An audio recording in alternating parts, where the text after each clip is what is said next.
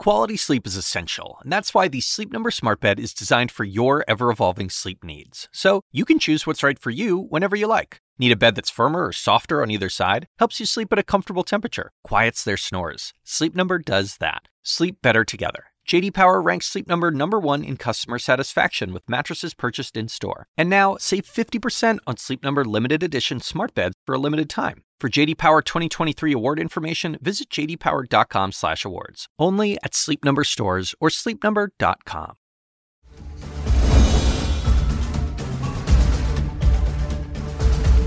Good evening, everyone. I'm Alisyn Camerota. Welcome to CNN Tonight. The U.S. is bracing for tens of thousands of desperate migrants to try to cross the southern border in a few days. That's when the Trump era policy expires that allowed some migrants to be quickly turned away.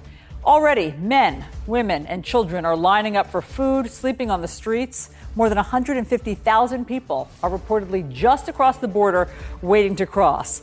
But it's the responsibility of Congress to pass new immigration laws. So, what can the Biden administration actually do? Our panel has ideas. Plus, nobody wants to live in fear that we're only a day or two away from the next mass shooting. This past weekend saw another one eight people killed, this time at a mall in Allen, Texas. The shooter was a 33 year old who served in the military for three months. But a defense official says he was terminated years ago because of a mental health condition. The shooter appears to have posted a photo of a patch on his clothing that represents a white supremacy group. Of course, these mass shootings make us all feel helpless. So tonight, we'll look at a bill in the Texas House that could be getting some unexpected support. And there's a plan to pay reparations to African Americans in California. John Avlon is here with the debut of CNN Tonight's reality check. But let's start with what we know about the looming immigration deadline. The repercussions of this are spreading across the country. New York City Mayor Ad- Eric Adams announcing a plan to send migrants away from his city to nearby counties, but officials there want no part of that plan. The mayor is engaged in human trafficking of the worst kind. He's talking out of both sides of his mouth, talking about how wonderful he's taking care of people, and what he's doing, he's putting them in the worst possible situation. All right, we've got a lot to talk about with my panel. We have CNN's John Avlon here, the Los Angeles Times' LZ Granderson, Scott Jennings, who worked with George W. Bush in that White House administration, and the writer and comedian Akilah Hughes. Great to have all of you. Welcome, Akilah. Great to have you Thank here you for tonight. having me. This rules. Okay, so uh, Texas doesn't d- know what to do with this amount of um, immigrants, of migrants, I should say. New York City can't accommodate, they say, this level of migrants. What's going to happen on Thursday night? I think you've got a high chance of, of, of, crisis, even though we're trying to marshal forces to, to stop the, the immediate flow. But the sheer number of individuals who are waiting for this uh, to expire is, a recipe for, for a disaster, or rather a compounding of what's been a rolling disaster. But, but a couple of quick things to keep in mind. First of all, Title 42, that Trump era policy, was predicated upon COVID. So that's got to be removed. We're, we're, back to status quo. And the status quo, of course, is broken. So the people who are politicizing this, uh, we need, it, it, should highlight the fact that we desperately need to deal with our border.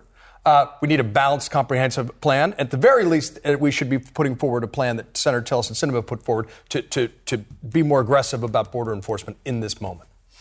So, uh, LZ, as you know, New York City for years has prided itself on being a sanctuary city.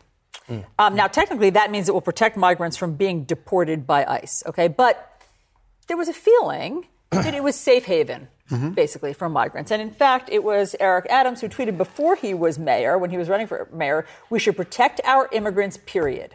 Yes, New York City will remain a sanctuary city under an Adams administration. Well, now, when he's confronted with, I think they've had something like 60,000 mm-hmm. that they've had to deal with this mm-hmm. year, he is, I mean, I would say changing that that tone. You brought up New York. I immediately thought of a fellow New Yorker. I'm going to kind of paraphrase a little bit, but everyone has a plan until they get hit in the mouth. That's Mike Tyson. Mike Tyson. Right? Yeah. And it's true. I mean, when you think about everyone's campaign promises, mm-hmm. it's all based upon information that they really don't have because they're not fully on the inside getting day to day data, day to day information that you get as an elected official. So they're taking a stab in the dark in a lot of ways. But with that being said, we've got to stop thinking about this as a domestic issue. This mm. is a foreign policy issue mm. because the migrants are coming from other countries. Mm-hmm. we're handling this issue from an American perspective, but if we really want to address the problem, we need to, to change our focus and the paradigm. This is an inter, this is different countries, different cultures. We've contributed by our guns and our need for drugs. We need to have a come to Jesus meeting and talk about this like adults and stop thinking we need to stop the border as if that's really the problem. What do you think, Scott?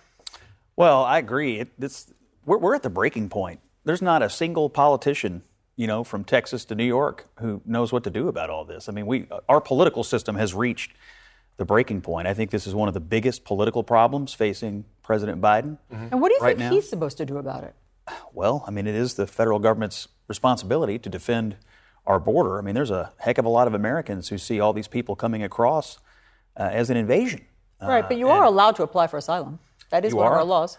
I mean, do you think that every single person standing, waiting to come in on Thursday, believes they are uh, here for legitimate isn't asylum, or do you where think, or you you think they're just waiting to, to come in? I mean, I I think I look, I think the whole thing is broken. It's been broken. Yes, we've been punched in the mouth, but we've been getting punched in the mouth for years and years and years here in our Well, we started the fight too. and our political system has totally failed to, to deal with it. So I'm, I'm thinking this is going to be a bigger problem. And just one other issue on politics. Political problems get real bad when there's video and pictures. We're not have people fighting about esoteric ideas. You can see mm-hmm. what's happening, and, and so you can't go to the podium and say, oh, no, don't worry, we have it under control, which they have done. Or don't worry, it's not as bad as the Republicans say, which they have done. The Republicans are going to pass a bill on Thursday out of the House. Yep. It's a good start. The president ought to talk to the Republicans if he's serious about solving it. Akilah, here's the House bill, I mean, the bill that Republicans want to and will pass on Thursday. Increasing use of expedited removal. Surge 1,500 troops. To, oh, no, sorry, this is Biden's plan. Let me first start with the Republican plan, then I'll get to the Biden's plan. Uh, so the GOP immigration bill is the, keep the remain in Mexico policy, resume wall construction, ban funds for migrant charities, improved border surveillance technology, and funding for more personnel at the border. I just don't see how any of that addresses the issue. I mean, th- these are all things that they have proposed in the past. There are things that they have funded in the past. The wall that whatever is there right now hasn't stopped anybody from trying to get here. Having more of it isn't going to stop people from coming here. I think at the base of all of it is, you know, letting people come to this country with dignity. And uh, I think that's, for me, as an American citizen, what seems to be the most fraught point at this point. People have always come here seeking asylum, seeking citizenship, whatever. It's just now we have, you know, uh, the political game book of let's put people on buses, let's ship them out, let's use them as pawns.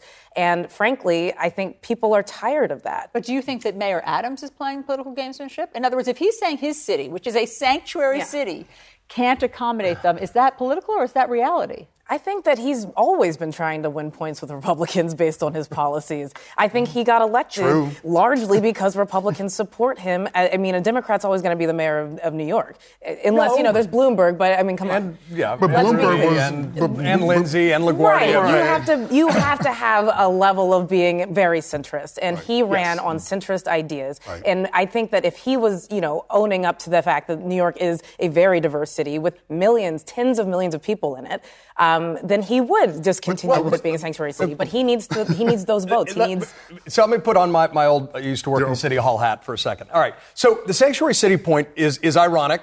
Um, but remember, it stemmed from a concern about public health. The city has always been a, a nation of immigrants. The concern was is that people wouldn't go to hospitals or schools if they were afraid of the IRS knocking at their door. What Eric Adams is dealing with, I think, highlights the fact that this is a federal problem that needs a federal solution. And the mayor of New York has never dealt with this level of undocumented immigration because all of a sudden he's seeing an influx from the border in a way that New York and other cities and states were shielded from. And that highlights the sense of crisis, and they are unprepared to deal with 60,000 migrants being d- dropped in their city to score political points. So if a city as big as New York is unprepared to deal Exactly with fair. it, Yeah. how about any small town or any And- and moderately this- sized town along the Texas border? Clear, te- terribly un. Uh, And this is why when you look at a state like Texas, right, which is way more purple than what I think the average person knows, but when they think about it, they think it's red. And why do these officials keep getting reelected? Because Democrats aren't having these kind of conversations about this issue. And people who actually live on the border, people who live in these border states, they're real issues. These aren't ideas that are floating in the air if you're living in New York, if you're living in California, in the northern part of the state. These are real day to day issues. And you're talking about uh, uh, cities, like a city like San Antonio. If there were all of a sudden a thousand more people introduced in a city like San Antonio, I'm not quite sure what it could do. And that's a top 10 city in terms of the U.S. population. I mean, just look at the mm-hmm. video of El Paso. I don't know if we have it, but people are, you know, it's, there are tent cities on the right. on the sidewalk. People, right. they, they are having a hard time absorbing it. I mean, I hear what you're saying, Akilah, in mm-hmm. terms of compassion, for sure. But the practicality is these Right. Cities don't seem to be able to have a place to put folks. Well, that's 100% true. I think we can see it from the video. but I also think that when you, you know, you show the Republican talking points about how they'd like to handle it, the border wall is not the solution a wall is, is, is a symbol. it is not in, in practice stopping anyone from coming in. But, Having more personnel there, we've had more personnel there year after year after year. We're not losing people, you know, we're not losing that profession. So I, I feel like we're just doing that thing where we put money towards enforcement of something that is right. not the heart of the issue. Because it's not the northern border that we should be talking about. It's Mexico's southern border. Mm-hmm. Like, it's like they're coming from Central uh, America, and it's like there's a reason why. And and we're contributing to those reasons why, mm-hmm. and we're trying to have these separate conversations like they're not intermingled, but they are. And, and, that's a more comprehensive conversation that needs to be had policy wise. And the Biden administration has begun saying, look, we need, we need to invest in actually stability in, in some of these Central American mm-hmm. countries. Uh, a lot of these migrants are coming from places like Nicaragua and Cuba, and, and, it's a, it's a, it is a larger problem. Fair point. But look, every crisis contains an opportunity. And re- Democrats need to understand that this is not, to as you say, some abstract issue. This is fundamental that folks are feeling. And the, the Biden administration needs to work with Republicans, and it may have more border security elements than Democrats might like, but deal with the problem. I think, Deal with the problem, Congress. Finally. I think, I think I think you're right, and I think just like on the debt limit, come Thursday, it'll be the Republican Party in Washington that's passed a bill on both of those issues. How'd you, how'd you, how'd you, why'd you do that? Biden, why'd you Biden do that? has done nothing. We were having a substantive this, conversation this about immigration. This is the political reality Joe Biden's living in right now. Republican False Party equivalence, passing, my friend. Oh my Passing legis- You just said Congress should pass bills. Yes. They, they, they, have passed bills on both issues. We should also not default yes. on our debt. I also I agree. That's why, that's why the Republican Party passed a bill to raise it. Right, but I mean, we want to talk about everything Republicans are passing because what about the guns? I don't think you want to have that conversation. We are are going to have that conversation momentarily. Uh, okay, thank you very much. And we are learning more tonight about the Texas mall shooter. Of course, we've got an epidemic of gun violence. Of course, we are living in fear of the next one. So, what can we do about it? We'll talk about it.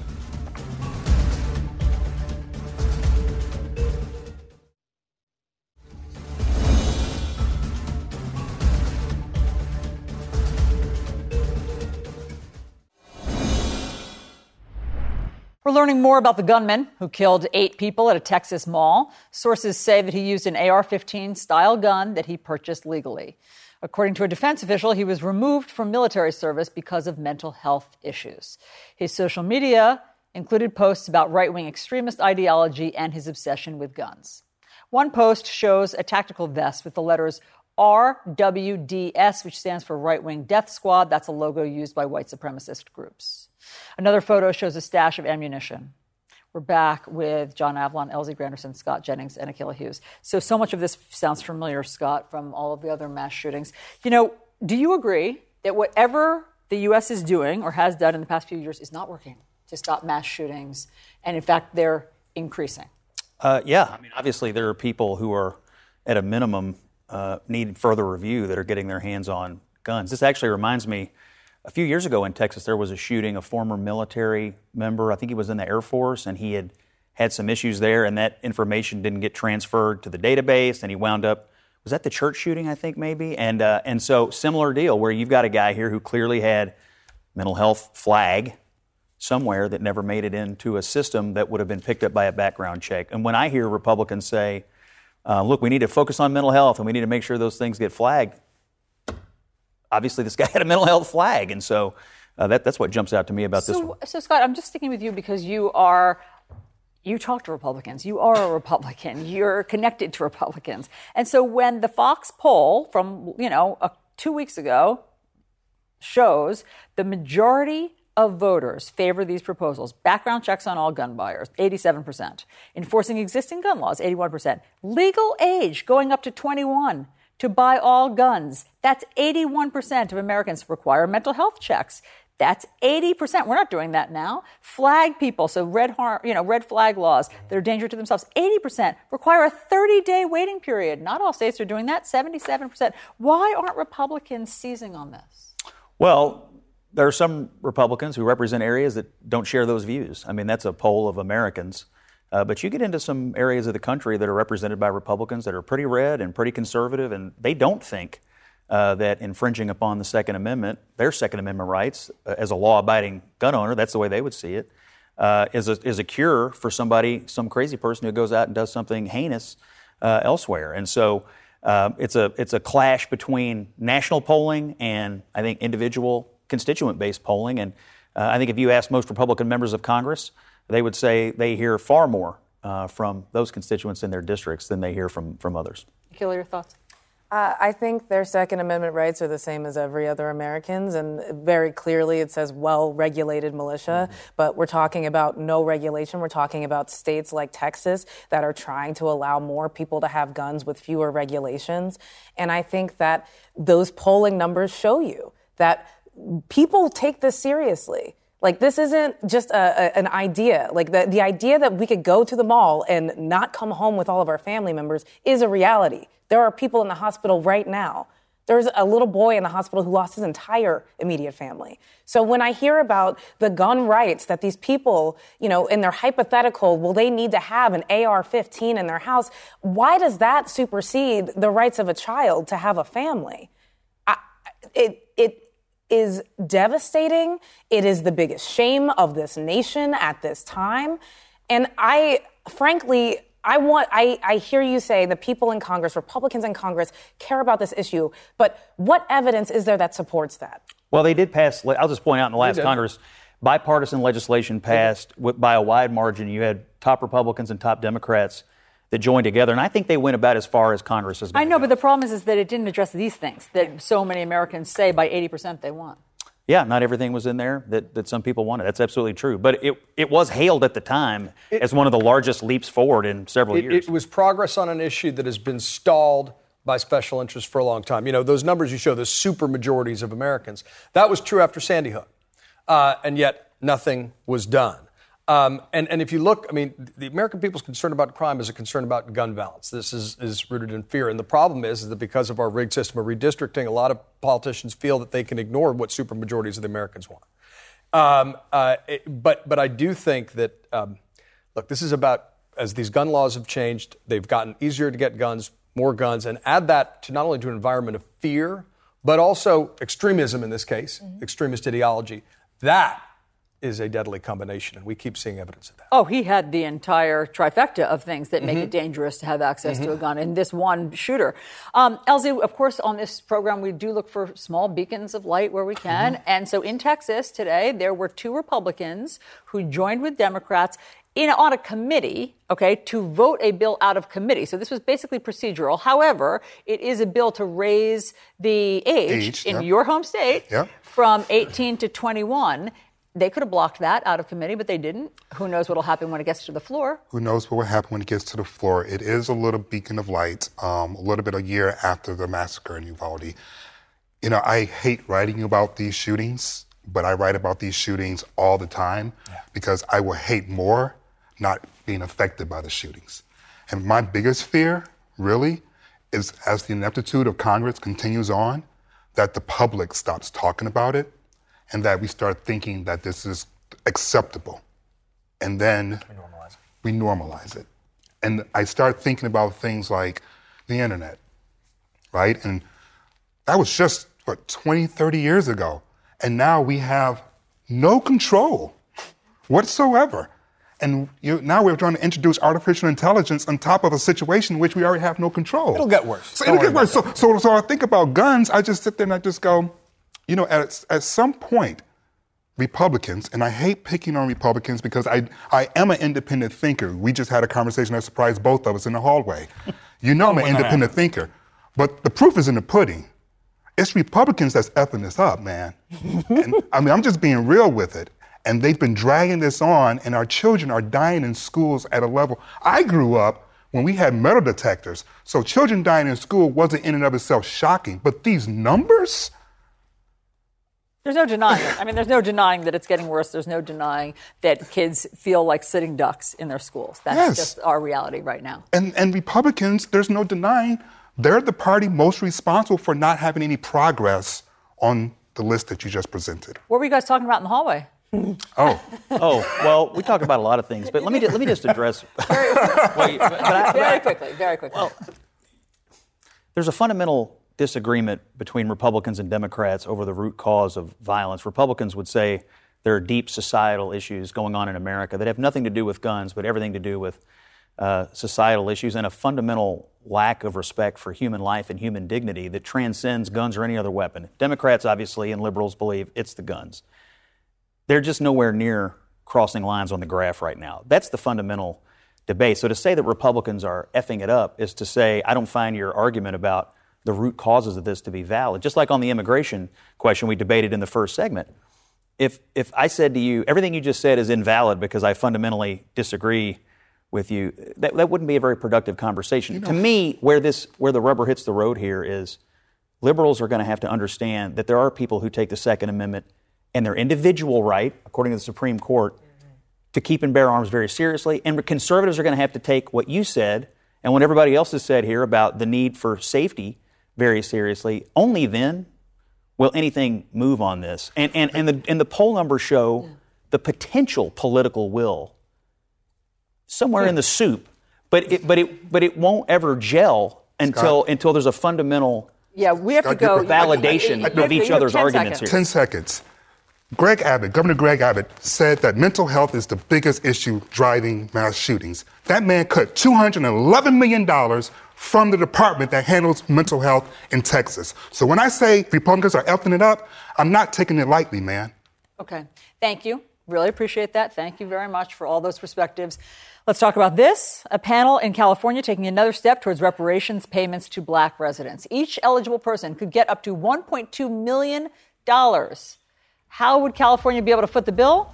Well, the devil's in the details, and John Avlon is here to bring us his reality check. Next. Gonna do some math. Yes, we are.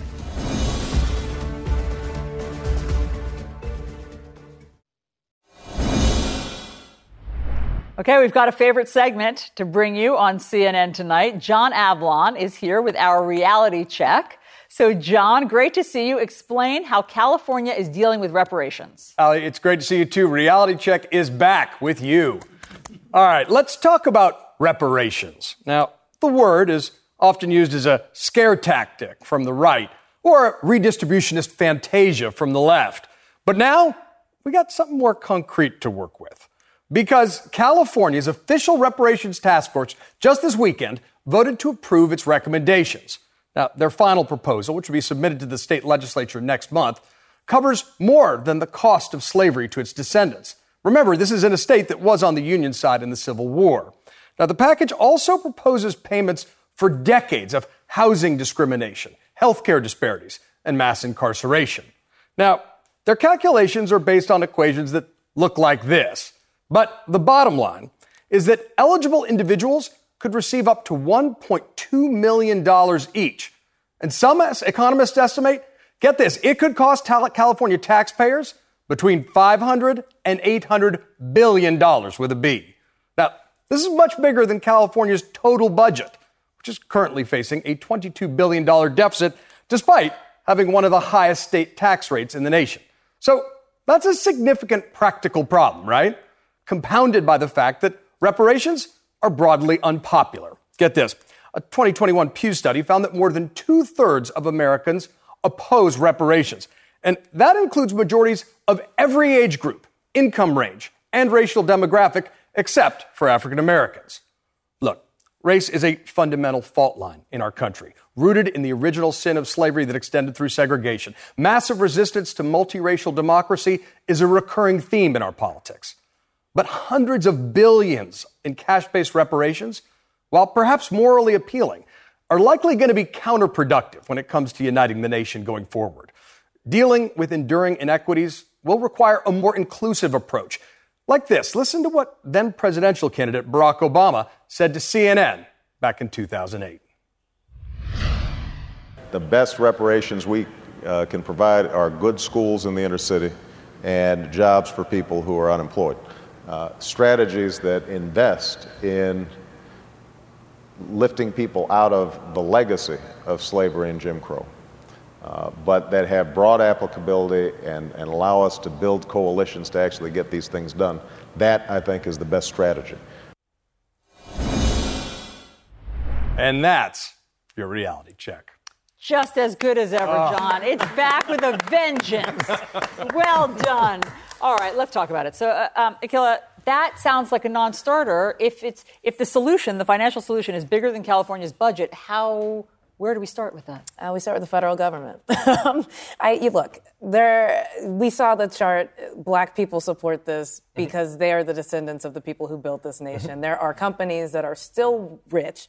Old money in the U.S. comes from slavery. So this idea that black people are going to get that money back through good schools, I haven't seen it. My so you don't like Barack it. Obama's idea? Well, 15 years ago, you know, that looks like a totally different person. And I think he was running in a totally different climate in this country. Could he have been outward about his support for reparations at that point? I doubt it. You know, I think. Um, Coming out of the Bush era, we didn't really have a lot of people talking about reparations. We didn't have an internet that's as robust as it is today. We didn't. Our democracy wasn't talking to each other about these issues like they are now. Um, you know, the reparations issue in California became a big deal because of the George Floyd murder. Mhm. So I think that, you know, to reference something that old, while I appreciate it, reality check rules, uh, this doesn't seem necessarily like as pertinent as where we are today. Okay. Scott. Well, Barack Obama in 2008 is in agreement with 80% of the American people today. I mean, I. Uh, by the way, if you're worried about California's state budget, wait till I talk to you about the federal budget. I mean, the, the idea of adding to this will be a total non-starter with massive supermajorities of the American people. So if you're willing to make an argument on guns, hey, we got massive supermajorities that want to do something. Why aren't we doing it? Well, you got massive supermajorities that don't want to do this. And so I'm curious about your, your thoughts on the political reality of moving on this. But, and, and all that having been said, to most people, it's going to sound like a blatantly unconstitutional redistribution from one group of people to another group based purely on race, which Like slavery was. which is which is, Which is exactly what slavery was for this country, right? which is which is the deficit I think is the most important. It isn't the state deficit, it isn't the federal deficit, it's the knowledge deficit. People don't know. People really don't know that Wall Street was built on the black on the backs of black people. They genuinely don't know. When the first lady talked about the White House and the outrage that she dared knew the history of the White House, it's because our education system, one, purposely kept that information apart, and then two, mm. some of the faulty schools didn't do an adequate job. And so you have a lot of generations of Americans who don't understand what reparations actually are, or the fact that this country has already given reparations multiple times. To whom? Enslavers. And they gave each after the Civil War because when slaves were set free, they gave a cash um, bonus, whatever pay payment, I should say, to people who had kept slaves. Lost property was what it was for. We were property. Shout out to your Second Amendment. That wasn't written for black folks, by the way. Look, um, I, I- I think the, the macro point here is um, first of all, we need much better education, civics education about the full range of our history, right? What Barack Obama was talking about in 2008 was if you want to bring together massive legislation to try to deal with these structural inequities, you're going to need to be able to appeal across political and, and racial lines. And so it's got to be inclusive in a way that deals with some of those economic disparities. The basic math of this proposal doesn't, doesn't work, and it wouldn't work for the federal government because this is just California. Um, but look, the conversation is evolving. This seems like a political and practical non starter, but it can be the gateway to a broader conversation about what we need to do and we need to invest in. But it's got to be broadly inclusive. Otherwise, politically, doesn't have a chance in a democracy. Because it, because it, it quantifies, at least it makes an attempt to quantify what we've been talking about anecdotally, mm-hmm. which Mm-hmm. is systemic racism has mm-hmm. purposely been designed to do this. Mm-hmm. And here are now numbers to support what we've been talking about. I, I think the other challenge is, and I, this came up in some of the research, is that the vast majority, the majority of Americans today, their families arrived, certainly in my case, after the Civil War. So that's part of the, the difficulty when all of a sudden you're trying to say, you know, how you're parsing the descendant slaves. Well, you know, who and at Right. what time, and then and then who pays? Because if it's the taxpayers, it's everybody. Yeah. So but it- it's also just one of the many complexities. benefited. Right, I mean, everyone- even now, right. if you came here in 10 minutes ago, you benefit in America from slavery. Right. Yeah. It's just a fact. sure our agree with entire our entire economy was built. The the strongest economy in the world was built for free for hundreds of years oh, on the and backs why of don't our you agree with that? Well, So well, how it- could that it- not be the basis? Slavery, slavery the, the legacy of slavery runs through American culture and our politics to this day. One of the things I said is massive resistance to multiracial democracy is something that we still deal with today. But the idea that every immigrant family today in America is benefiting directly from the legacy of slavery, benefiting directly from the legacy of slavery, I don't buy. Um, because the legacy of slavery is in the foundational roots of this country and this culture. But the idea that it economically provides a positive benefit for people who are, are new immigrants to this country, But why are they coming here if there wasn't an economic benefit? Right. And w- I- was I- redlining not also something that, like, were- the, the they were- neighborhoods that they're moving to, that they are able to gentrify? I mean, it, slavery was not like a stop start No, they- Juneteenth and now we're done. No, no, we no. are still in that legacy. All right, last word, John. I have to go. Do you have? Do you have You say that a lot. I know I do. I've noticed you guys ignore it a lot. Um, all right. Do you have five seconds of a wrap up here? the, the, the direct cash payments that are being put forward here today are a political and practical non starter. But the larger conversation is one we can and should have as a way of educating ourselves about our country. And I appreciate that conversation that we've all had. And in fact, those numbers are a beginning of an education because those are pretty mind blowing numbers. That they quantifying it like Right. that is really helpful to see. So for that, we thank California for being able to put it into like math of today that we can understand. Thank you all very much. Be sure to tune in at the top of the hour when some of our favorite reporters are here to talk about the scoops they're covering, including new polling that suggests President Biden may have serious challenges heading into the 2024 election. But first, more protests tonight over the death of Jordan Neely, who died after being held in a chokehold on the New York City subway. Will charges be filed? We're going to discuss the latest next.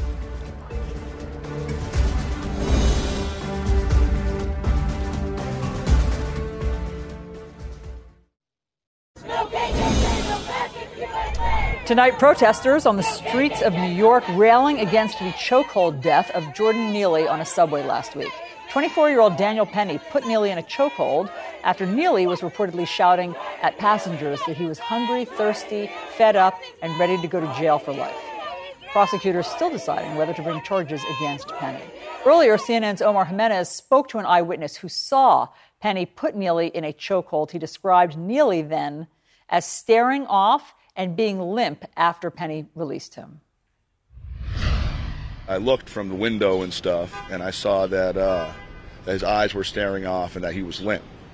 So uh, I went in through another door, and uh, I said to them uh, to put him on his side so he doesn't choke on like his own spit or something. And um, they flipped him over. Da- uh, uh, Daniel Penny like threw his arm out real rough, like and moved him around like that. And then I went through another door, and um, I went to pour a little water on uh, on uh, Jordan Neely's head. And um, Daniel Penny came up and uh, told me to stop. And he got over him and said, "Stop." All right, and uh, and uh, I, I should have uh, I should have been more more on it, man, and not walked away, but I did. My panel is back.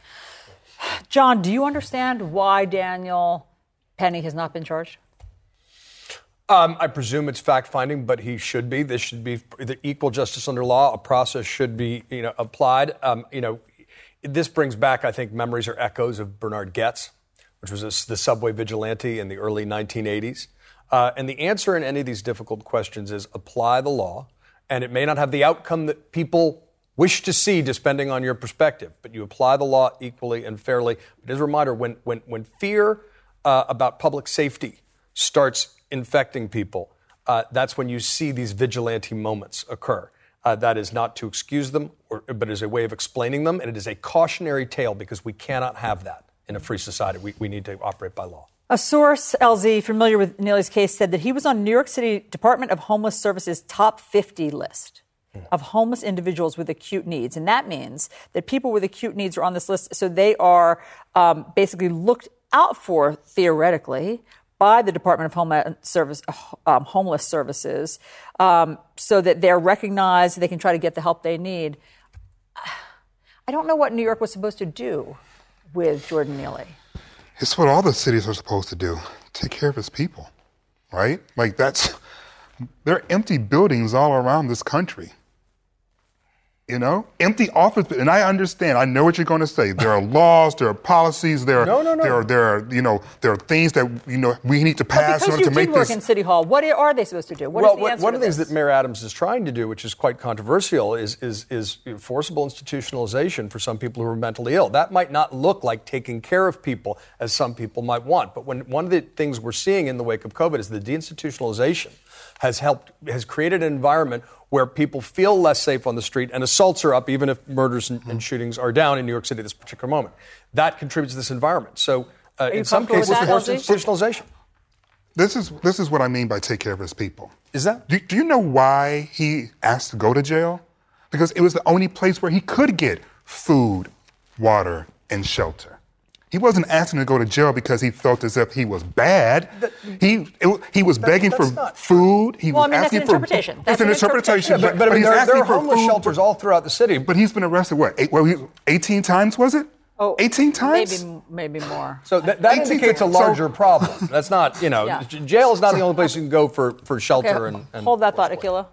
I just feel like if we're going to talk about why we have these issues and why people feel unsafe on the street, we also can't ignore the fact that our mainstream media talks about crime like it's in your house. Like they're coming to your door. You can't turn down the wrong driveway without getting shot. You can't ring the wrong doorbell without getting But isn't- shot. I mean- you can't scream on the subway without being choked to death. But these are real stories. I mean, Yeah, I know that this is you're, you're saying real. that the media has a responsibility Right, here, but, but we I- are reporting on these things that are happening. Absolutely. And these are, but those things are happening.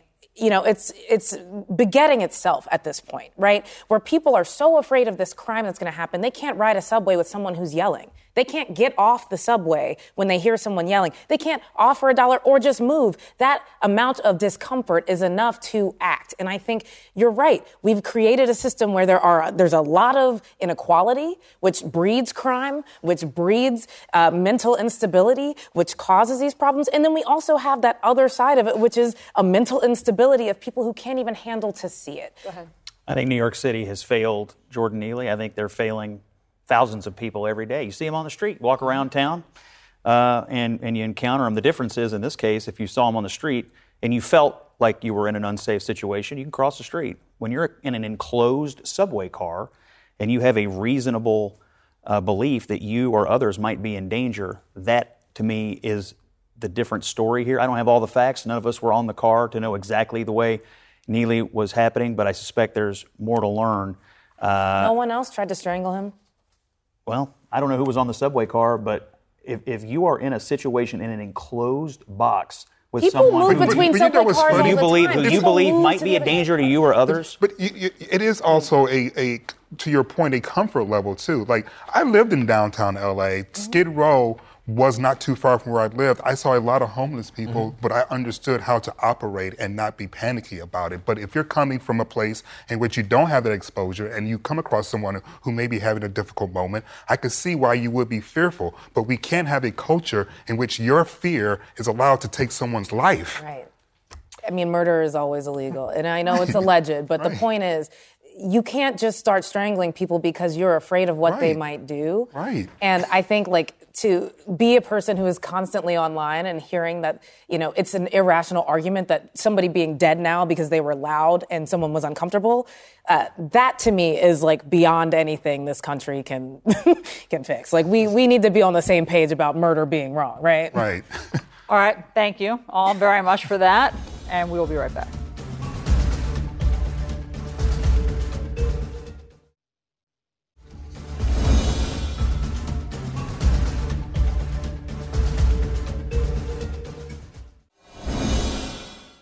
All right, we've all experienced airline flight delays and cancellations. President Biden thinks the airlines should compensate passengers when the carriers are at fault.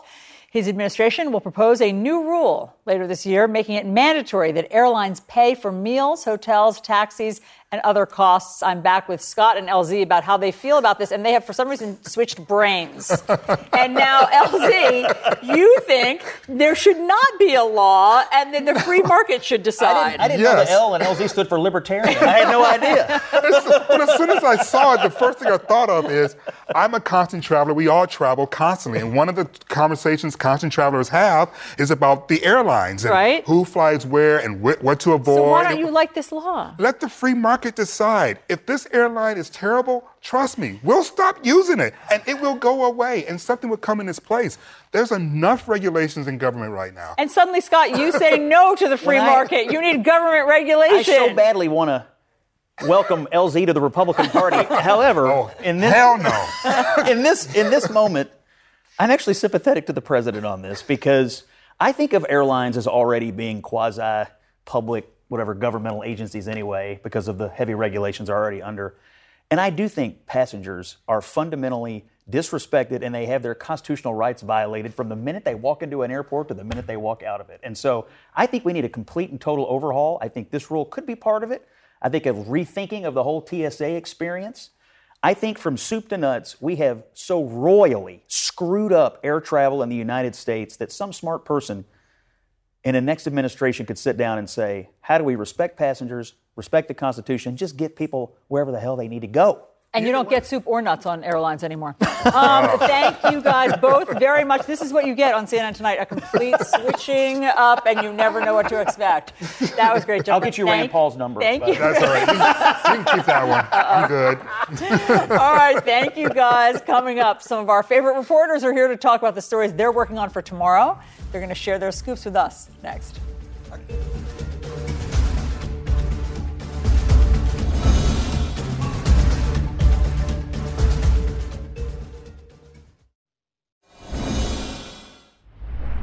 Hi, everyone. Thanks so much for joining us for this hour where we bring you tomorrow's news tonight. We have our great lineup of reporters to share their scoops. Here with me, we have Harry Enten, Thina Jones, Shimon Prokupecz, and Sarah Murray. Great to have all of you guys on the couch tonight. Okay, another Texas town is reeling after a mass shooting at an outlet mall over the weekend that killed eight people and wounded seven others. Tonight, we're learning more about the 33 year old gunman and his actions leading up to this shooting. Shimon Prokupecz is following the story. Okay, start with what's next in this investigation. I mean, ultimately, right now, you know, as much as we know about this individual and really the hate, uh, the hate that he believed in, uh, really, there's still this thing that they need to do, authorities, is to figure out the motive. You know, did is there something else going on here that perhaps sparked this? And so that's what investigators now are doing. You know, we've learned so much about him through his social media. yeah, what did we learn today? So he's believes, you know, it's just a, a person who's filled with hate, uh, anti-black, uh, anti-women, um, neo-Nazi kind of beliefs and things that he wrote about. Uh, so we know he's 33 years old. Uh, he has all of this writing and all of this social media posts. Uh, we also know that, and this is significant, is that he was at the mall casing it out, sort of figuring out when was the busiest time, when was the best time for him to launch his attack. So authorities have a lot of that information now. We know that he purchased the weapons uh, from a uh, private kind of sale, so there was really no uh, way for anyone to do any kind of background check. He was thrown out of the mil- military essentially because of mental health issues. Do we know any more details about that? We don't. That's the thing. Like authorities have not said anything. They haven't said much. Hopefully, we'll get some answers in the coming days. But based off of his social media and some of the other information that's out there, uh, we know a lot about this individual. Certainly, someone who's just filled with so much hate, and how he got his hands on these weapons, and what kind of safeguards perhaps should have been in place to prevent prevent that. That is all now obviously being discussed. Yeah. And in terms of the victims, um, some were children. children, you know, siblings. Uh, one child uh, lost uh, in pretty much entire family, lost his parents. Um, so, children, the 20 year old security guard from the mall, uh, other sisters uh, who were from a uh, local elementary school. So, really just again so much pain uh, through these communities you know uh, who are now reeling after such a just another horrific attack in texas I mean, you've covered, obviously, many of these. We all have covered too many of these. You start to run out of angles to to talk well, about in terms of yes, it's mental health. Yes, it's easy access to guns. Yes, it's hate. It's hard to, I mean, and sometimes what I find is that we, we talk about all of this and then we never really get the answer. We never get the And we know the script, right? We know what the police are going to do. We know what the process is at this point. We've all become detectives now, right? Yeah. Because we all know how this works and what, we, what the police are going to do. But there's really never any answers. And it seems like there's never a solution. And so many people now all across this country are wondering, what do you do? How do we stop this? Because this is now almost a daily occurrence, right? And it feels like we used to talk about like how people would evade the laws, you know, how they would sort of slip through the cracks to get guns. And now we're just talking about, you know, this is what the laws allow that you can do these private sales, that in Texas, permitless carry is allowed, that there are just so many easy ways to get guns now. I feel like we have the conversation less of sort of why did these safety nets not catch people? Right. And it's just kind of like they're not there. Or was it a straw buyer, right? Right, or yeah. Was it some illegal weapon that was obtained? No, these are weapons that are being legally purchased, sometimes in the days before the attack, you know, like we saw in Uvalde, like we, we saw uh, in Louisville. It, these are these are people who are reacting very quickly, a certain feeling that they have, and they go and they purchase these weapons legally. They walk in or through a, a private seller as we see here uh, in this latest shooting. And surely, what you said, Sarah, about how we used to talk about them breaking the law. The fact is, a lot of these states have made it much easier to get a gun and to carry it without a permit. So you're going to have a lot more guns kind of flooding the system. But one thing that I think is interesting, you often hear from Governor Abbott, is the, the, the immediate response is mental health. It's almost like a knee jerk response. But what, what I see is that there's so much kind of diagnosing of the problem. There's, there's just stating that there's this mental health issues that aren't being addressed well by states, by the federal government, by communities. My question is are they making any efforts in Texas to do anything about access to mental health? I don't think they rank very high. No, they don't. If you go to a community like Uvalde, they'll tell you, well, they've taken away our mental health, any kind of help that we've needed here, they've, t- they've taken it away. Um, this is a thing that uh, the governor likes to do in Texas. He comes out and he says mental health right away. Same, you know, with Uvalde when they came out right away, mental health, law enforcement officials, mental health. Um, but you know, there are some people who are now even Republicans who are saying, look, something has to be done we have to do something. And in fact, in Texas today, something interesting happened yes. because, as you know, two Republicans joined with Democrats to. Now, again, this was procedural, but they did vote out of committee um, a bill that wants to raise the gun purchasing age in Texas from 18 to 21. So that doesn't mean that they're going to vote for it on the floor. That doesn't mean it's going to pass on the floor of the state house, but they voted it out of committee, so that's the first step it's a small victory for the families in Uvalde and families of mass shooting victims um, to have this because in Texas, they didn't even think they could get this far. The fact that they fought so hard to get this is so meaningful. So the families were involved families, in lobbying for this? The Uvalde families were front and center. I mean, they were there testifying. I was there a couple of weeks ago I mean, heart wrenching testimony uh, from the family members who waited 13 hours. The committee made them w- wait 13 hours, close to midnight, and they finally testified. That's them today clapping. Can you imagine? Why did the committee make them wait? 13? Oh, because they were busy on the floor arguing about other, like, know, other stuff. Um, and it was just ridiculous. And so finally today, and, and the only reason why people think this happened today was because of the shooting over the weekend.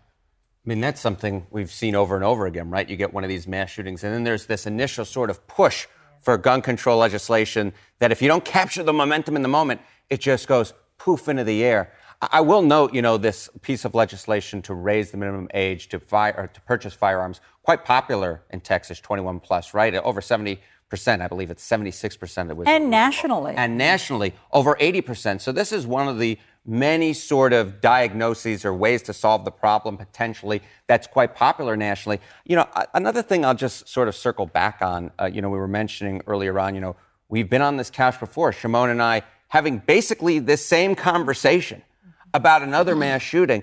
And it, you know, when that happens, I almost worry that we're going to become numb to the problem, right? I actually ran a Google search earlier to see, you know, how often was the term mass shooting looked up, and I thought perhaps it would have fallen off this year because we become numb, numb to the problem.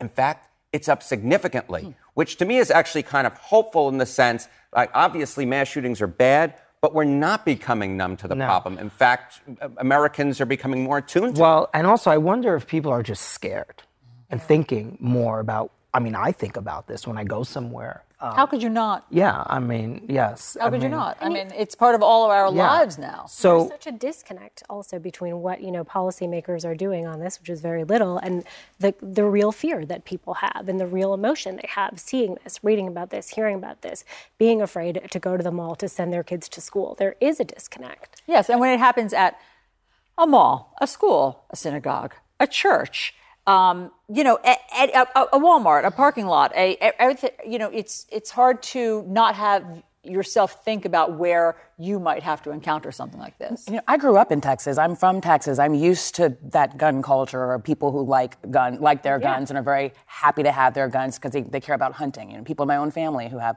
a lot of guns and they, they care about hunting. They're not about to commit crimes, but you do. I was home the weekend, it was it just last weekend, I guess, when the Cleveland, Texas shooting happened just Yeah. north of Houston. I was a few miles south and thinking, people are going to get to the point where they can't say anything, they can't make any complaint in some of these states where you're seeing so many people uh, with guns because they'll, they're going to be worried about how the other person's going to respond. And I think that's a sad commentary. Yep, understood. All right, thank you all very much for that. Thanks for the reporting so much, Shimon. Uh, meanwhile, an IRS whistleblower claims uh, that these claims are putting the Hunter Biden investigation back in the spotlight. So, what's going on behind the scenes? And will we hear testimony? Sarah is digging into this story for us, and she has got all the details. Next.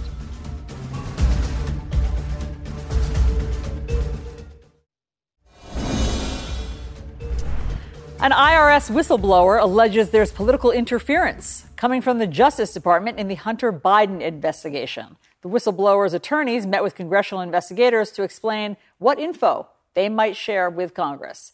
CNN Sarah Murray is here to fill us in. Sarah, what happens next here? Well, look, obviously they want to hear from the whistleblower themselves, not just the attorney, but there's all this sort of wrangling that has to happen behind the scenes because the lawyer wrote to the House as well as to the Senate, to various committee chairs saying, you know, my client wants to come in, wants to share with you this information about political interference.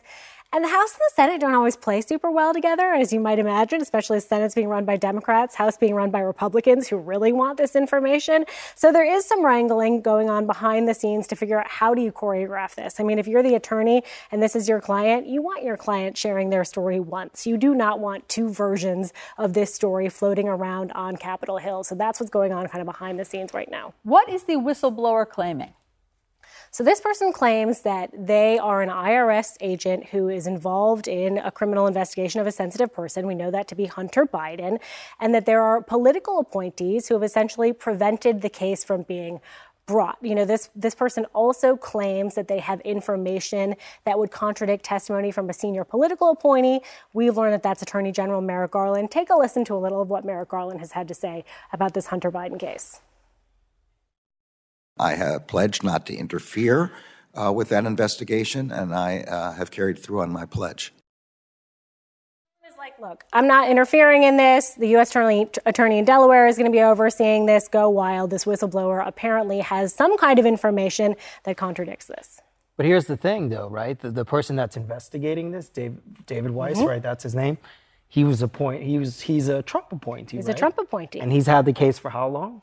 He's had the case for a, a couple Yeah. years now. There's there's been we've previously reported my colleagues who've done great work on this. There have been a lot of issues in this case that there have been disagreements between uh, IRS agents and FBI agents about the strength of this case. There have been disagreements just about whether this kind of case can move forward, and also about kind of uh, you know Hunter Biden's sort of mental state while he may have been committing some of these alleged crimes, which he has denied because of course we know you know he's an addict. He's acknowledged that he was in recovery now. So, But this Trump appointee is um, still investigating and investigating. the IRS portion of this as well. So this person is investigating at this point what we understand to be tax crimes and a false statement. So, you know, our understanding at this point is these are still on the table. There has not been a decision to prosecute, not to prosecute. You know, Garland also said in that testimony, look, if this is a person who faced an issue where he could not bring this case, he could come to me. There's a way you can bring this up the chain at the Justice Department, and we could move this forward if David Weiss decides, you know, there's a chargeable case here. And also, Biden's attorneys just met, right, with with uh, with DOJ. Hunter Biden's Hunter attorneys, Biden's yeah, just, yeah, just met, met. Uh, with DOJ to sort of uh, try to make their case for why you know they think these charges are bogus. Okay, let's potential talk potential charges. Let's talk about what happened today in the E. Jean Carroll case because there were closing arguments. That's right. There were pretty poignant closing arguments. I mean, on both sides. We heard from E. Jean Carroll's attorneys essentially calling Donald Trump a serial liar and saying, is this really who you're going to believe? They talked about the impact uh, that going public with these allegations has had on E. Jean Carroll's life. They talked about, you know, the impact that the actual incident, the alleged rape, has had on her life. And then we heard from Donald Trump's attorney in this case, who basically said, look, they are trying to prey on your hatred that you might have for Donald Trump. People have strong opinions about him. We know that, but you can air those opinions out at the ballot box, not when it comes to this case. And they said, we didn't put on any witnesses because how do you prove a negative? How do you prove that Donald Trump did not rape this woman in this dressing room so many years ago? Did they end up addressing why Donald Trump chose not to take the stand? I know his lawyers didn't think he should, but he at one point was saying he very much wanted to. Maybe that was part of a ploy. But did they have to confront that issue? Because many people might think that the jury would want to hear from Trump. Well, yeah, I mean, his lawyers made the point that Donald Trump did not have to be there. And again, how, what are you going to say to prove a negative? How are you going to make the case that this is something that didn't happen? But it's going to be interesting to see how that weighs with the jury because they did hear from E. Jean Carroll. They did hear from a lot of witnesses on her side. They also heard from Trump. Well, they heard deposition. from Trump in his deposition tape, right? Which was just for remarkable. For better or for worse. Yeah. yeah. I mean, that was remarkable. And I think that is really sort of they've used it, right? Her lawyers today used that. They did. As a way to, to sort of go and go at him and go against him. Yeah, I mean, talking about, you know, the infamous tape, grab her by the pee, and, you know, Trump does not disavow those comments in his deposition. He says, you know, unfortunately or fortunately, it, that's essentially true if you're a famous person. You, you kind of wonder how that sits with the jury to hear the unfortunately or fortunately line. Uh, my question is, you know, obviously we're going to get an answer to this question soon enough, so it's probably not worth handicapping. But I have no concept of, you know, watching this case, if there's a there there, obviously, you know, it's a civil trial, it's not a criminal right. trial, so you only have to get to 51%. But I mean, is there any concept of which way this case might actually go, or we just have no clue at this well, point? I mean, I think that's what's so hard is you are talking about an allegation that is very, very old, but we're also, you know, in a place that's very cognizant of the Me Too era. We know that there were a lot of allegations that have come to light recently that people didn't feel comfortable bringing a long time ago. They felt like they were not going to be believed, that they were going to be shamed, you know, and had good reason for that. So I really think, you know, it, it could be a jump ball for people to say, look, there's just not the kind of proof we need here. But again, you know, there are people who could watch that deposition, that Trump deposition, and have sort of a visceral reaction to what they're seeing and, and whether that kind of gives them the impression of if this is someone who would do this or not. So we could expect a verdict as early as tomorrow? So the judge is going to instruct the jury tomorrow, let them start deliberating. And I don't know, I'm going to be watching to see how long they deliberate for. Do they think that this is like a slam dunk one way or, the, or another? You know, there's absolutely not enough proof, or we absolutely believe E. Jean Carroll. We don't know how long they'll deliberate for. Sarah, thank you very much for all of that. All right, now we need to talk about this major border policy that is ending on Thursday. Tens of thousands of migrants are already gathered on the Mexican side of the border. How is the Biden administration preparing for this surge? Athena has the story for us.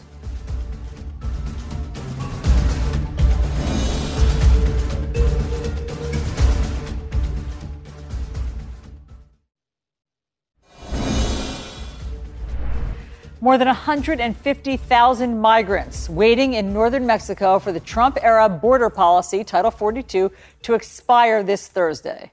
House Majority Leader Steve Scalise warning today that Homeland Security Secretary Alejandro Mayorkas' job is on the line. Athena Jones is on top of this story for us. What's going to happen on Thursday? well, it's anybody's guess what exactly is going to happen, but it's very likely to be messy based on what we've already seen. Number one, all of those thousands of migrants lining up on the other side of the border. We know that there's going to be a lot of political fighting and uh, finger pointing within states, like here in New York, between states, we know that Governor Abbott of Texas has been busing migrants to New York. He's resumed doing that. So that's another area of concern. But it's interesting because even folks on opposite sides of the aisle, so like Congressman Mike Lawler from uh, Rockland County, that's about 30 miles north of New York, one of the counties where New York wants to send migrants, even uh, that Republican congressman and Mayor Eric Adams here in New York City both say this is a federal issue. It's a federal problem, and any sort of long term solution is going to have to come from the federal government. But as we know, uh, this has been a, a, very difficult problem for uh, lawmakers to solve. It's not something that the Biden administration can do on their own. And the closest we've come, I, I think we'd all argue, is back in 2013 when the Senate passed a bipartisan immigration reform bill, but then it you know died in the House. And I don't think there's any higher chance now uh, that there's more eager people on, in Capitol Hill are more numbers, eager numbers to participate. on that, Harry? I, I mean, look, you have a Republican House, you have a Senate that's basically divided 50-50. But I mean, do you have numbers on how the public feels? oh about yeah, what we have happen? we have we have numbers on everything. You do. You really do. I mean, I, that, that was basically rhetorical. You're so right. I mean, you know, look, when it comes to this particular, you know, ending this title, we know that the public is opposed to it, right? We know that. That was what the polling showed us in the middle of last year. I have no reason to believe that's changed.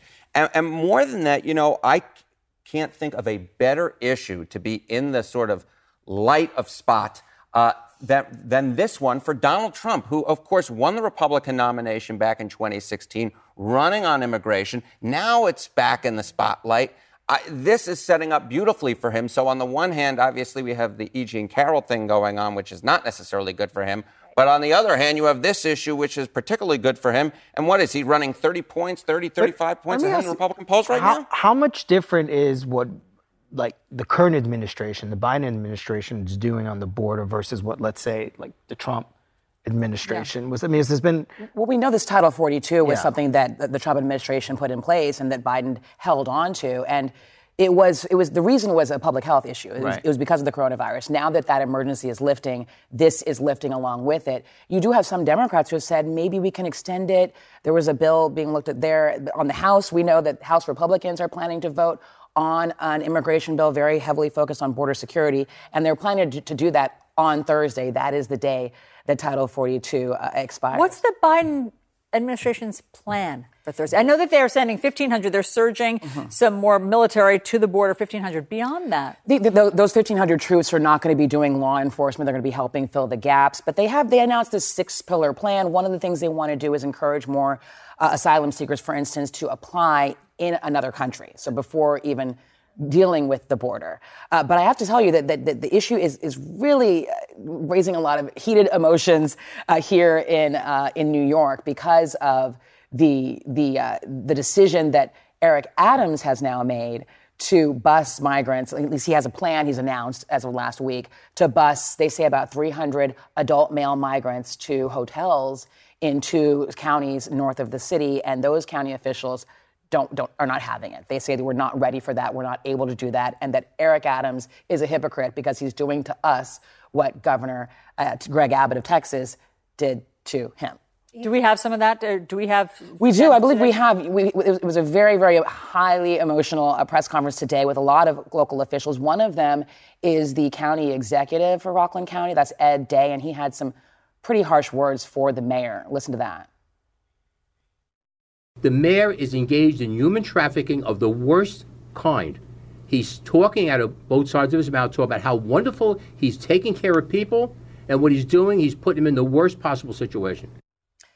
So they're really, really angry up there. And that same county executive also came out directly and called Adams a liar for saying that they had given proper notice to the counties. There's some back and forth there. There's also the, the uh, folks on the city side say that they're misunderstanding. For instance, that press conference in Rockland County today, they, they were talking about 340 some adult males going into this hotel. Their concerns were about, you know, there's no transportation nearby. It's no, it's a hotel off of a route, you know, a highway kind of on the side of the road.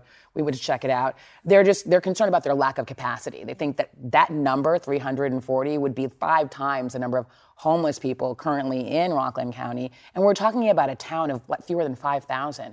But the city officials have come back and said that look, this is not. It's 300 or so adult males, up to 300, I should say, between two locations, not just that one hotel. Still sounds County. complicated. I mean, it Still. just sounds complicated. They, if It they is. don't have a, a jobs and places for food, and how long are they going to be able to live there, and who's going to pay for them, and all of that. And that's another concern because the city says they're going to pay for, to house these uh, the, these migrants, give them uh, medic, access to medical care, you know, food, three meals a day, that sort of thing for four months.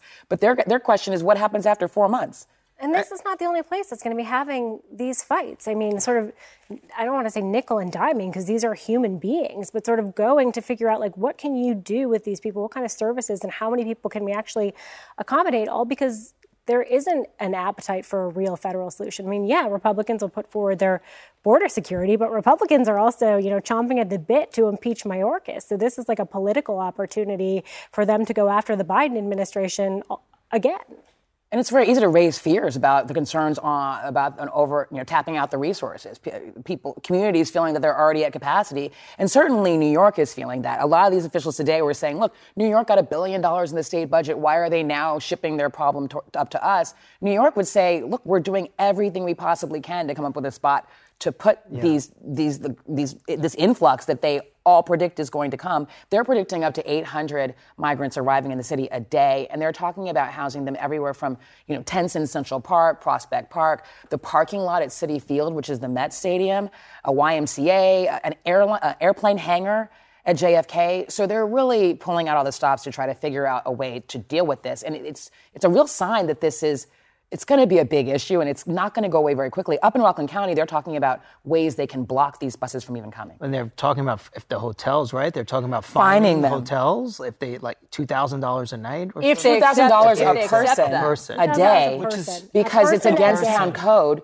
The, the city's plan is to house these migrants in these hotels for four months, but the, the, the, the local ordinances in Rockland County, for instance, or in Orangeburg, where this one hotel is, um, they don't allow someone to stay in a hotel for more than 30 days. So that's So illegal as far as they're concerned. But no one, none of these folks in Rockland County have been yelling at Abbott about what he's been doing, right? It, it's just like, you know, they're yelling at Eric Adams, kind of. just because it's getting closer. Yeah. It's, it's the it's the not in my backyard mm-hmm. issue, and so suddenly now that it's encroaching in their backyard, suddenly now they have a, obviously a vested interest and don't have a plan.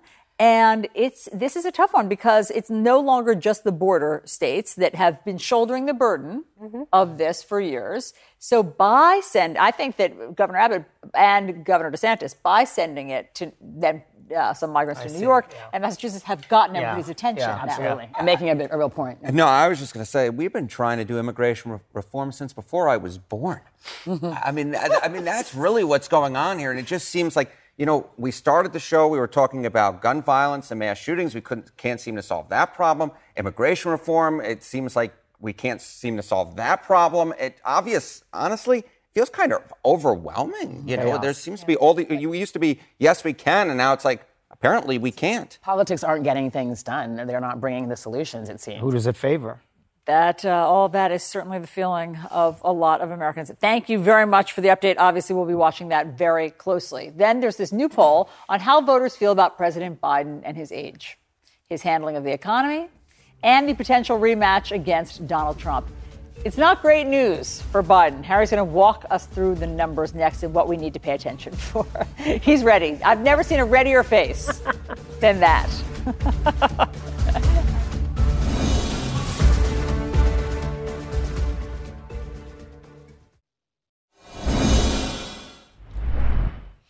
Republican Senator Tim Scott of South Carolina, who's expected to announce that he's running for president later this month, is lobbing some harsh words at President Biden tonight. I think he's failing his job because he's incompetent. I, I, I don't. I won't. I refuse to say because he's too old or he's too frail or he's. Uh, I think the bottom line is he has been co-opted by the radical left in his party. So, a new poll shows the president's age is a concern for voters. It also shows that Donald Trump is leading President Biden in a potential rematch. Harry has the poll numbers. What do we need to know, Harry? Well, why don't we take a walk over to the magic wall? I'm going to get some exercise in and watch this is what passes for exercise in Harry's life. At 11:40 Wow, p.m. You're winded. It's Been up since like what five? Eh, something like that. So why don't we take a look at this ABC News Washington Post poll? And what do we see? We see Donald Trump up by uh, six points, 45% to 39%. And you know, this is just one poll, but one thing that's so interesting to me about this is every single ABC News Washington Post poll so far done this season has had Donald Trump ahead of Joe Biden. There have been three of them so far in the 2024 cycle. Compare that to the 2020 entire, entire cycle.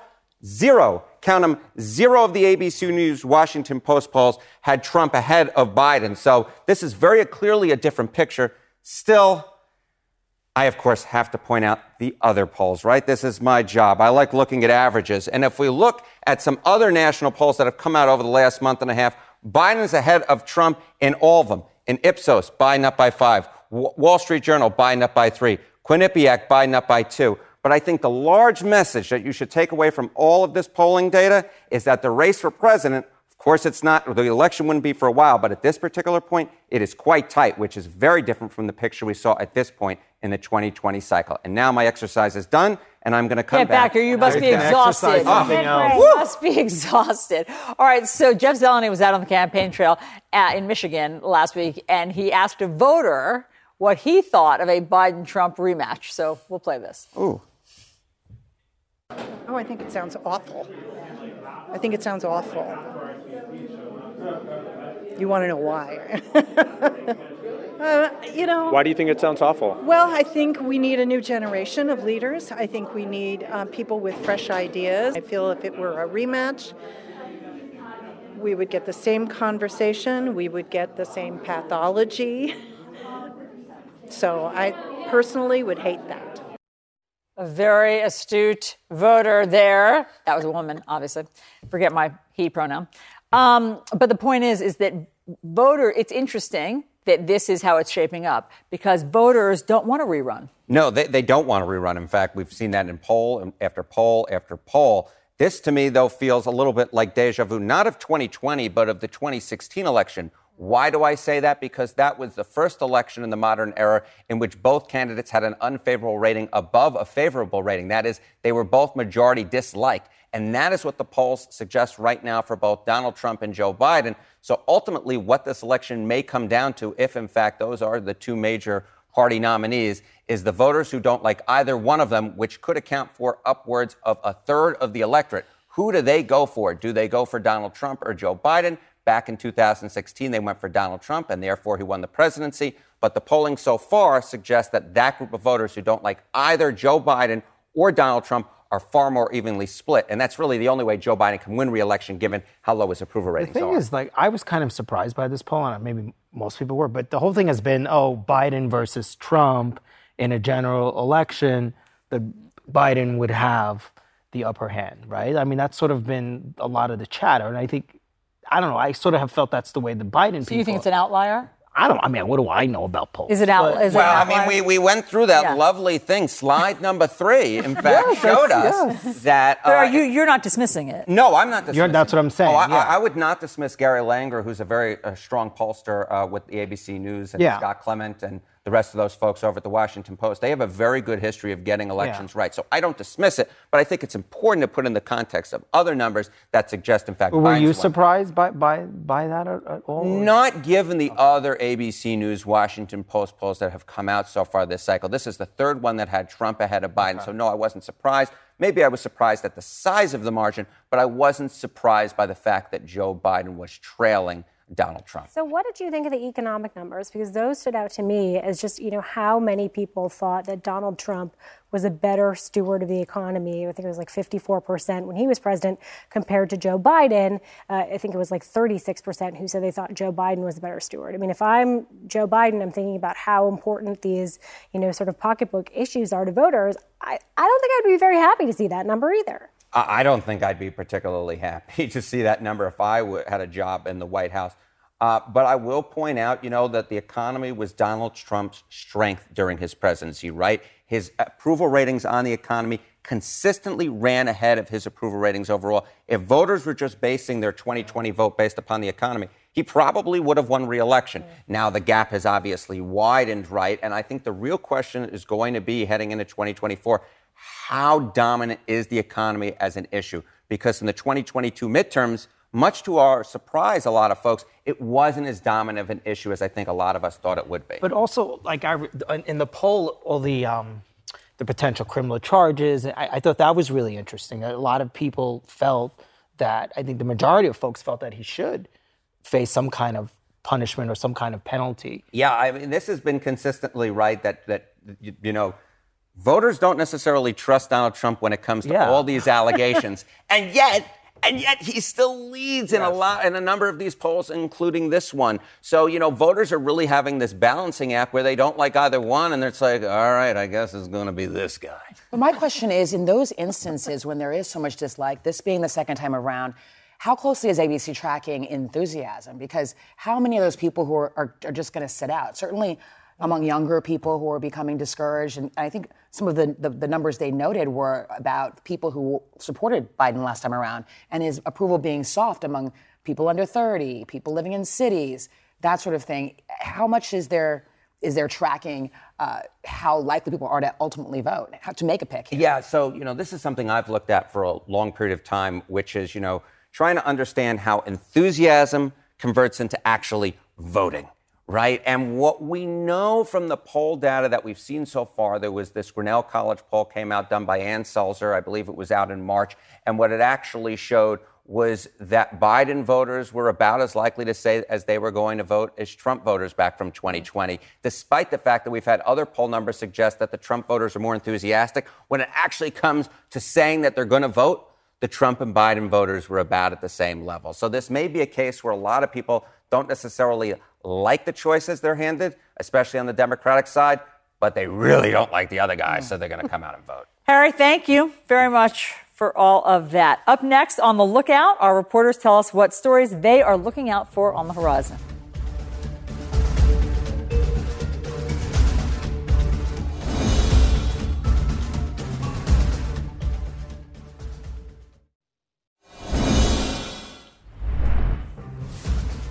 We are back with our fantastic panel of reporters to tell us what stories they're keeping an eye on. We call it On the Lookout. Okay, Harry, go. Uh, Victory Day in Europe was uh, 78 years ago, believe it or not, the end of the World War II in Europe, and there's less than 200,000 American uh, servicemen who are still alive at this particular point. I believe there were upwards of near like 15 million who served during the war. So just a shout out to all of them. A great job. Um, won the war. Uh, you know, it was something my father was always so proud of uh, as a young boy back then. So uh, way to go, and we continue to remember them. Thank you. Thank you for that. Athena. Well, I want to see what happens with this Title 42. It's going to lift on Thursday. What is the border going to look like? But also, what are these counties up, up here going to do? Uh, now, it's not just Rockland County, Orange County, both declaring a state of emergency, trying to keep these busloads of migrants out. But they wouldn't be very specific today about what their plan was to make that not happen, apart from fines or possibly an injunction. And so, who knows what kind of dramatic scenes we can see play out if if they do try to send bus. Where will you be on the city. Thursday? Do you know yet? Well, I'm doing I'm, I'm doing another Title 42 story because I believe it lifts in, in, in the evening. Yes. So during the day, I'll be going to Connecticut because I've been talking to organizations that help asylum seekers and refugees, which are different. Asylum seekers cannot work legally, and so uh, for until they get work authorization. So I'm doing a story looking at kind of the human side of a recently arrived um, immigrant from Central America and how they how they kind of make their way Sure. once they get here because Yeah. that's what that's what's going to be waiting Absolutely. for for all the folks coming. All right, we'll be looking out for that. Thank you very much, Shimon.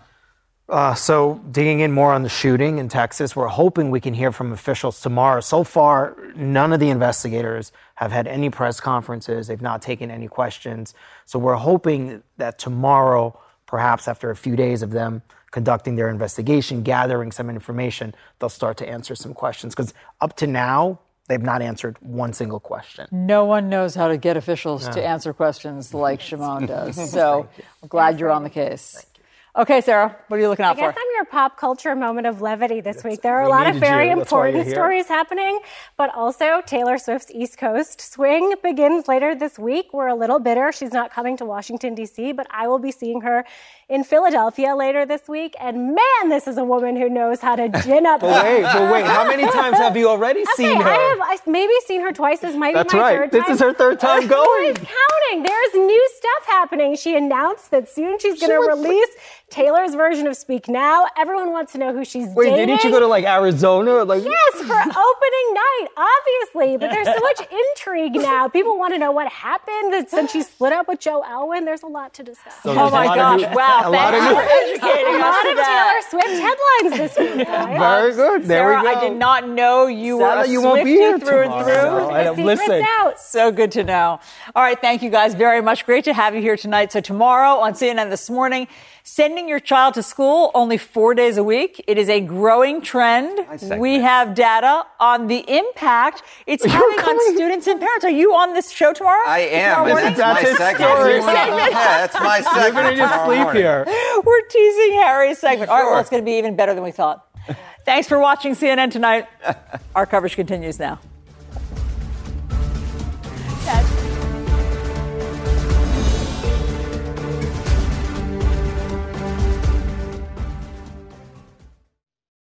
Quality sleep is essential, and that's why the Sleep Number Smart Bed is designed for your ever evolving sleep needs. So you can choose what's right for you whenever you like. Need a bed that's firmer or softer on either side? Helps you sleep at a comfortable temperature, quiets their snores. Sleep Number does that. Sleep better together. JD Power ranks Sleep Number number 1 in customer satisfaction with mattresses purchased in-store. And now, save 50% on Sleep Number limited edition smart beds for a limited time. For JD Power 2023 award information, visit jdpower.com/awards. Only at Sleep Number stores or sleepnumber.com. I'm Dr. Sanjay Gupta, host of the Chasing Life podcast. In honor of our 10th season, we want to hear from you. Leave us a message at 470 396 0832 and tell us how you chase life. It could be used on an upcoming episode.